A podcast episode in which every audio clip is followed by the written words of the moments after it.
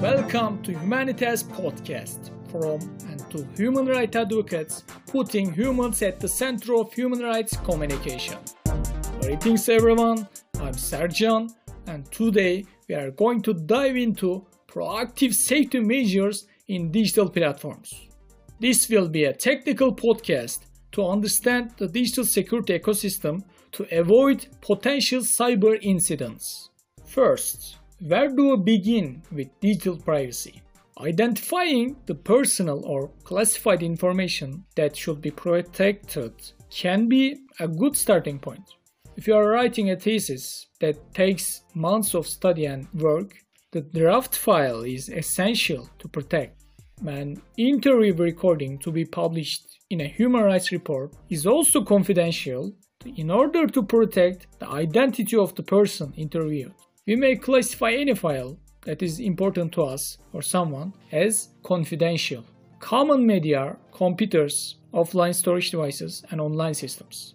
This may include, but is not limited to, email service providers, cloud storage services, social media platforms, or the websites that we create content. Once the files have been identified and classified for protection, what might be the next step? Any file we open without a key or a password is likely in a readable format. Encryption is hiding data with a curtain to avoid being seen by anyone else. To open an encrypted file, there is a verification step to ensure that only the file owner or someone with a predetermined key can access to it. We can arrange file-based or for the entire disk encryption. There are many open source encryption tools. The fact is that tools develop regularly. Staying up to date on these points will intensify security on the software side. If a hard disk is not encrypted, it can be easily accessed through physical access. If an encryption process exists, somebody will need the key to read it the most commonly used operating systems offer encryption options for storage devices. While organizing the encryption, as always, long and complicated passwords make it more difficult for others to decipher. When connecting online, encrypting files before sending is also a necessity to prevent the confidentiality of files while communicating. Following hard drive encryption of storage devices, what might be the next step? If we look at personal computers, there are two common steps that are easy to take on a regular basis. First, receive and implement updates. Updates from vendors correct vulnerabilities or problems in operating systems. This is applicable for any application and software.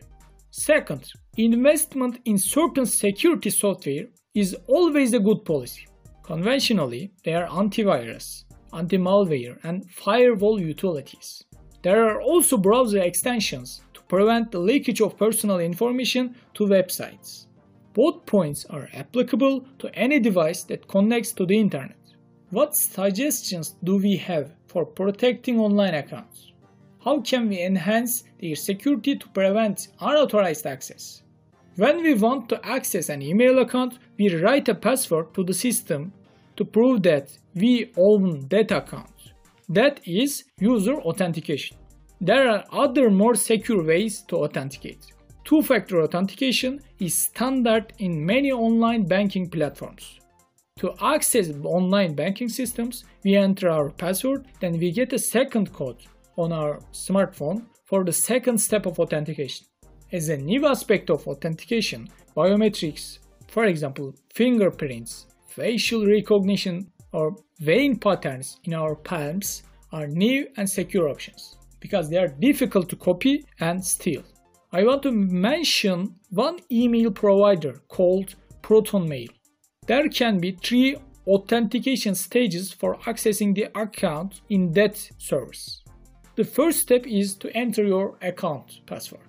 After that, you enter the second code that you have previously enabled through certain authentication applications such as Microsoft Authenticator, Google Authenticator, or Duo Mobile. Lastly, entering your mailbox code.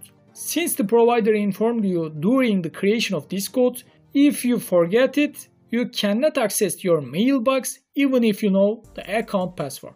Although we have multiple accounts, using a password manager will be useful to set them up. What's the significance of a virtual private network VPN?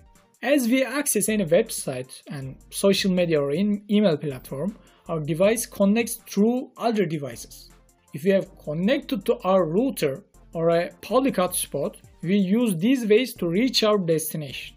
This means that if those routers present a vulnerability, our data can be exposed or detected. If we access a bank account while connected to a, such public access point, there is a risk of losing confidential information during access. To avoid such a leak on public networks, implementing VPN is a proactive measure.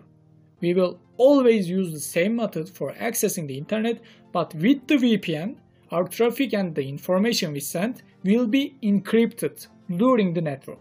VPNs are also good options for bypassing banned internet websites to access in certain countries. However, an important point should be made about these services. They may have access to network traffic, internet history, and information we sent while we connect to them. Due to that reason, reliability is essential to trust those providers. As always, it is better to have a paid VPN service. How about backing up our files? If we cannot tolerate the loss of a file, we need to prepare because we are going to lose it. Having routine backups, both online and offline, are major solutions for such data loss.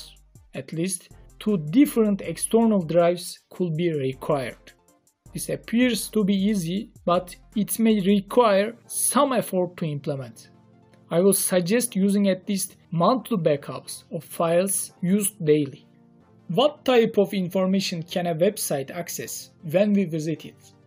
There is a demonstration website prepared by a researcher named Robin Linus. webkay.robinlinus.com. When we click on a link, the website gathers information about us. They may use them for a better user experience, but may also collect personal information. Some of these include firstly the location of us and our device through our IP address. Second, the information about the operating system, browser, and certain browser plugins that we use.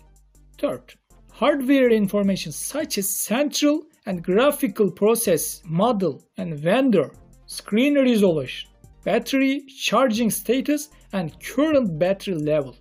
Fourth, the internet bandwidth speed and public and local IP addresses. If we log on to some common platforms such as social media websites, this website may detect that we have logged on to this platform. If we have used especially portable devices such as smartphones, they are able to access certain sensors to detect the orientation of the device. Like it is just lying on a table or in our hands there are a couple of browser extensions to prevent such leaks. One more thing to mention is that there are fake extensions in browser stores. Before installing them, checking the number of downloads or user comments will help that no fakes are installed. How can we place the importance of education and training to increase the protection of digital privacy? Advancements in technology can create a breakthrough, and yesterday's understanding may no longer be applicable. Attackers also create new types of attacks, and human error continues to be a usual option for exploitation. Everyone may have a different perspective on online presence in order to preserve and protect their privacy. However, we need to know potential privacy violations for the long term most importantly, our privacy and its protection are not sprint run. It's a marathon that takes an entire life long term. Be aware and safe. This four-part series is presented by a diverse crew of master's degree students from the University of Padova. in collaboration with the Human Rights Center, Antonio Papisca, and the Student Engagement Team. Shout out to Slick Mason for creating this soundtrack.